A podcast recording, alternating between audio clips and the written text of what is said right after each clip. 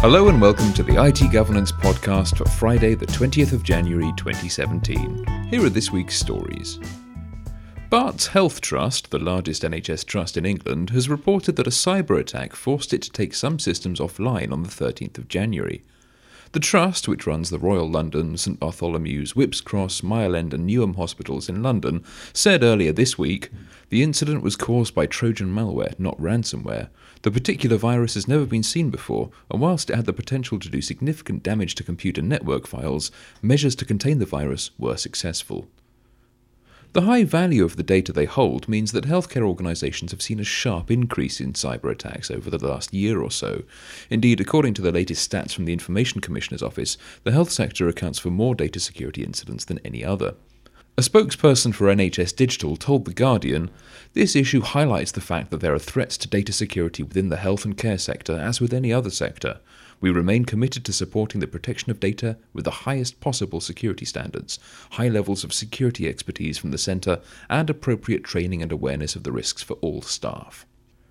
Rudy Giuliani, the former mayor of New York City, has been given a new role by President elect Donald Trump, or if you're listening to this after Friday's inauguration, President Donald Trump, heading a White House committee of private sector cybersecurity experts. Appearing on Fox News, Mr. Giuliani said, The idea here is to bring together corporate leaders and their technological people. The President will meet with them on an ongoing basis as well as anyone else in the administration. I'll coordinate the whole thing. Giuliani's appointment has attracted considerable derision from cybersecurity experts, especially as the website of his cybersecurity consultancy firm, GiulianiSecurity.com, was found to be riddled with vulnerabilities that made it easily hackable. At the time of recording, the website appears to have disappeared altogether.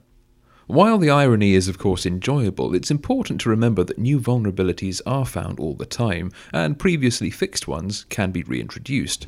That's why it's important to ensure that you keep your software up to date, apply patches as and when they're released, and conduct penetration tests at least annually and after significant infrastructure changes are made to determine where your security falls short, so that you can fix any vulnerabilities you might have before they're discovered and exploited by cyber attacks. Finally, squirrels. Security researcher Chris Thomas runs the Cyber Squirrel 1 project, which has been tracking power cuts caused by animals.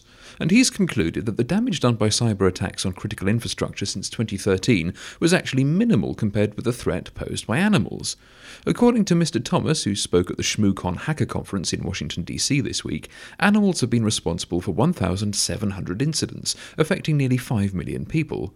Squirrels were responsible for 879 attacks.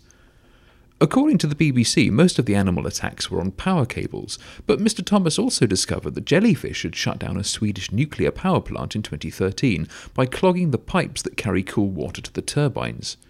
Eight deaths were also attributable to animal attacks on infrastructure, including six caused by squirrels downing power lines that then struck people on the ground. If you work in the critical infrastructure sector and are concerned about network and information system security, you might also want to consider adding wildlife to your risk register. Well, that's it for this week.